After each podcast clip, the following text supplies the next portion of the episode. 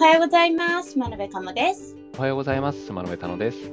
このラジオはスマノベの2人組がテック系の気になるニュースをピックアップしてお届けする番組です。平日の朝9時45分くらいから Twitter のスペースを使って配信しています。はい、ということで始まりました3月24日金曜日ですね。今週も皆さんお疲れ様でございましお疲れた。様でした。まあ今日一日まだありますが、確かにね。でもまあね、今日一日だけ頑張って乗り切って週末迎えれたらと思うんですけど、我々今日からまた札幌の方に出張ですね。うんうん。いや、ちょっ移動は大と変だ。びっくりするぐらい高くなりましたね。そうだね。やっぱ春休みの影響なのと、まあ土日から待ってるっていうところもあるのかな。うん、そうですね。前回平日行ったっていうのがありますからね。いやでも数万円単位で違ってくるっていうのはね、打撃ですけれどもでもなんか全体的に旅行増えてきて値段も上がってきてっていう感じでちょっとコロナ前に戻ってきてるのかなみたいな感じが見えますよね結。構あれですもんね、新幹線も普通に席取りにくくなってきてありますもんね。取れないわけじゃないけど、だいぶ埋まってますもんね。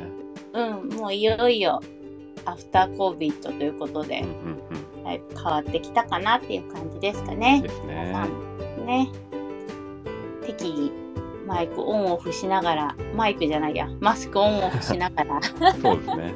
だいぶあれですね、あの施設内でもあのマスクいいですよっていうか、個人のあの判断にお任せしますみたいなのが増えてきましたね。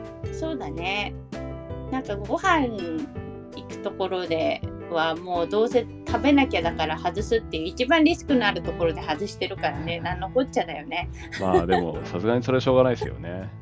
そうだからなんかなんかいいかなっていう、うんうん個人的にはもう外にいる時はしなくていいかな、うん。花粉以外のそうですね、どっちか理というと花粉のためにっていう要素の方が今の時期は多そうですね。あるかもだよね。そうだね。はい。ということでじゃあ気になるニュースをお話ししていきたいと思いますが、えっ、とさっき、えー、正永さんのツイッターからお。すごいフォートナイトのあえっ、と自分で、えーキャプチャーした？あ、うん。フォートナイトの、えっ、と、違う、自分でキャプチャーした、えー世界というか、五反田の様子ですかね、これ。うんうん。あの、を、あの、フォートナイトのゲーム内に取り込んで遊んでいる動画というところが公開されてて、すごいなと思っていてですね。あの昨日でしたっけ、 Unreal for Fortnite っていう、えー、とプラグインになるのかな、アドオンになるんですかね、それが公開されたんですよね。で、フォートナイトのステージを自分で好きなように作れる、ステージっていうよりは、あのまあ、アバターとかも含めて、まあ、フォートナイト自体を好きなように作れるっていうようなアドオンが出たんですよね。これって、アンリアルエンジンの中で遊ぶのか、普通にもう繋いで遊べるって言ったらどっえっと、公開もできるそうです。公開の手順とかまではわ分かってないですけど、一応あの開発もできるし、公開もできると。来たアンリアルメタバースとはこれほどっていう感じになってきそうですね。なので、それこそ路地スキャンをしてとか、街のスキャンをしてみたいなのをそのままステージにすることもできますし、なんかアイテムをスキャンしてとか、あの自分がキャラクターになるというか、アバターになることとかもできちゃいますよね。すごいですね。で昨日は結構その Unreal Engine for Fortnite、UEFN ですかね、略して。っていうアの、ンリアルエンジンフォー4。フォートナイト。っていうのがですね、昨日かなりいろんな人が触ってるのが賑わってましたね。ねこれはビッグニュースかもしれないですね。だってもう、フォートナイトっていうところにはもう人が集まっているっていうところと、ゲームのまあ目的があるので、滞在している人たちもたくさんいるしっていうところに自分の世界を作ってみんなが公開して行き来できるみたいな世界ですね。になってくるとちょっとメタバース感出てきますよね。ちょっとあれですね、こう VR チャットみたいな文化もまた改めてできてくるかもしれないですね。そうですね。まあもともとそのフォートナイトが持ってる独自の文化みたいなのもきっとあるでしょうし、あの関係性とかもねある中でやっていくのはかなり面白いんじゃないかな。でやっぱやっぱすごいよね。アンリアルエンジン持ってるとこがゲーム持っててプラットフォーム持っててみたいなそうですね。するところからサービスまでこれは一つのね一気通貫の戦略だよね垂直統合ってこういうメタバースの垂直統合って言っていいかもしれない、ね、確かに。すごいな。あれかな、GDC で発表されて、それがもう直後にリリースされたみたいな位置づけになるんですかね。うんうんうん、うん。今ちょうど GDC やってますもんね。これは最高ですね。ちょっとシェアしよう。これはそうですね。ちょっとアンリアルエンジンあんま触ってないんで、ほとんど触れないんですが、ちょっとこれは触ってみたいなって思いました。そうですよね。はい。いや、ちょっとさ、スマラベラジオのさ、情報の出し方、は変えようかなと思ってて、リアルタイムにあの見てもらうとこ想定しながらこう返信にどんどんツイートしてたんですけど、まあリアルタイムに聞いてる人そんなに数いないし、見ながら聞いてないと思っているので、もうちょっと紹介した記事にコメントつけてゆっくりやってもいいのかなって思いました。あ、えっ、と、普通に、あれですかね、変リプライじゃなくて、ツイートしていくみたいなことですか？そう。どっちがいいかな？ツイートし、ツイートして、何の話してるの？っていうのが、だから分かりやすく音声だけでやるように話して、後でツイートしてあげるっていうのがいいのかなっていうのはまあ、両方やっちゃってもいいんじゃゃないですかね。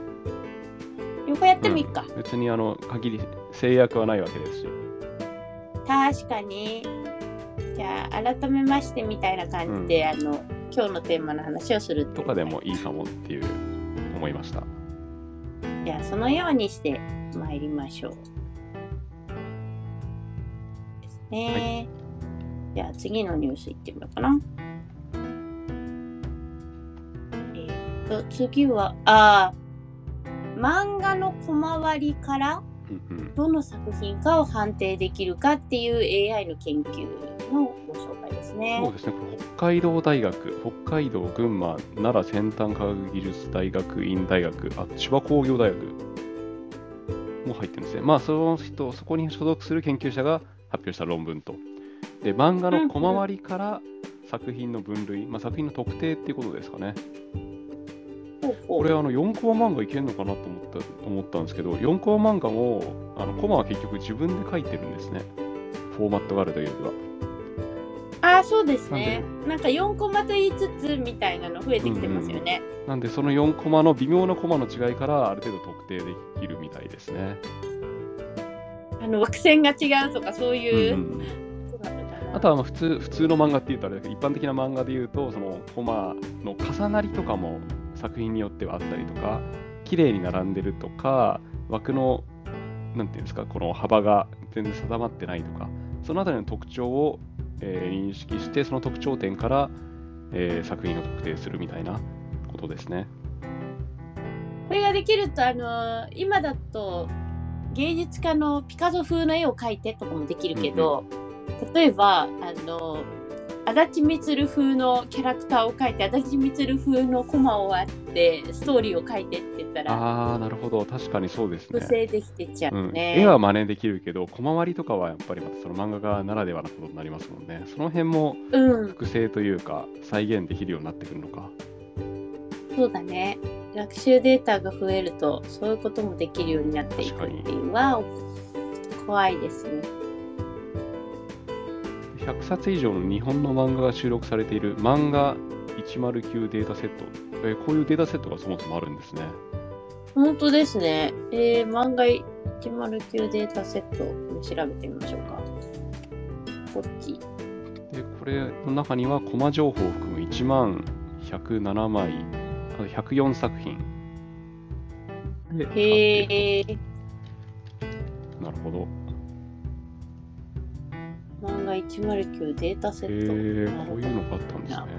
このデータセット自体がちょっと面白いですね。そうだね。これで読めるってこと？どうなんでしょう。えっと、読め、あ、あれなんですね。もうあのやっぱりそういう実験に使う用のデータなんですね。データセットを利用した実験、が学術論文への掲載などなどに使うことができるデータセットなんですね。ああ、なるほど。へえ、ちょっとこれもう少し調べてみようかな。おそうですねが面白いまだ読んだことない漫画が超たくさんあるんですけどみたいなで、そのデータセットの中には、えっと、そのコマごとのキャラクターの情報とか、あとキャラクターの顔がどの位置にあるかとか、そういう座標情報とかも含めてあのデータになってるみたいですね。うわーすごいなダウンロードのページを見たらですねタグをつけてるあのいわゆる AI に学習させるためのタグ付けですね。ここが表情であるとか、うんここがあのテキストのコマであるとか。でそろそろオノマトペに対応するって書いてますね、うん。すごい。へえ。面白い研究。ですねやってるみたいですね。へえ。なんだろう。ちょっと今日もね可愛い話いくかな。カービィの話ですかね。ファミ通から。カービィの真髄は間口が広くかつ奥深いこと。これ、あれですね、えっと、今、さっきもお伝えしましたが、GDC やってるじゃないですか。そのうんあのあれですね。デベロッパーズカンファレンスってゲームデベロッパーカンファレンス。でサンフランシスコでやってるやつですね。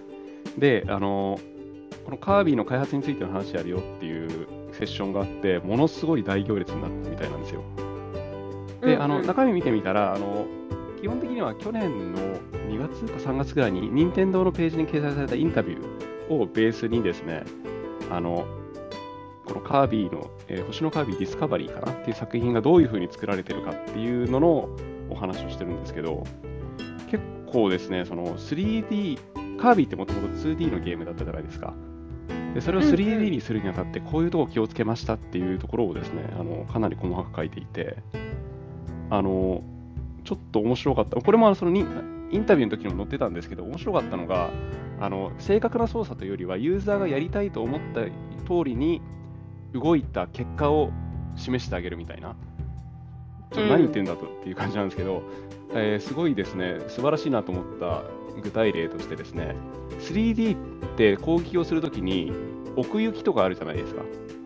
なので、うんうんカメラから見たら当たってるんだけど、あの正面から見たら当たってるんだけど、上から見たら全然この奥行き情報が間違ってて、えー当たってなかったみたいな。っていうようなケースが普通に 3D ゲームだとあり得ると思うんですけど、カービィの場合はあのカメラから見て当たってたら当たってることにするみたいな。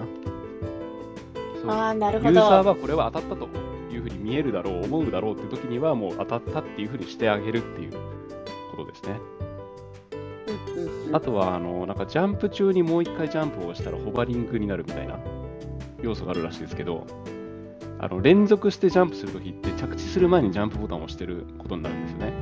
そうするとそれがもう一回ジャンプなのか、ホバリングなのかみたいなところが判定わかんなくなるので、それはちょっと状況に応じて、もう一回ジャンプさせるなのか、ホバリングするのかをちゃんと、えー反応してあげるみたいな、そういう本当のシステム的な動きというよりは、ユーザーが何をやりたいかっていうのを推測した動きにしてあげるみたいな作り込みがかなり丁寧に行われてるみたいですね。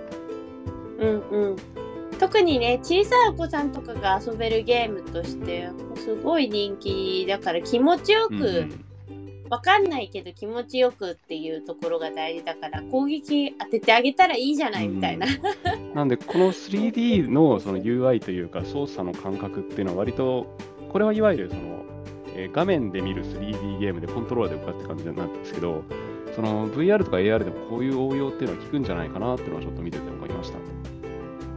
そうだね VR も厳密には違うかもしれないけどカメラで見ている時に当たってると感じるっていうのはまああるかもしれないけどカメラがちょっと動くから矛盾を感じるみたいな新しい技が必要だよねそうですね。なんで、あの、まあ、これは、これを真似するというよりは、この考え方があの応用できるって感じですかね。ユーザーのやりたいことを推測するというか、で作ってあげるみたいなんですね。一番大事だね。妻の目でも作品作るときはね、いいのやりたいことを予測して気持ちよくしてあげるっていうのと、あと失敗させないっていうところがすごい。そうですね。失敗させないはやっぱ大事ですよね。うんっていうのが結構このカービィの開発者情報は非常に役立つところがあったんで、あのゲーム開発者以外でも一度見ておくといいかなとは思いました。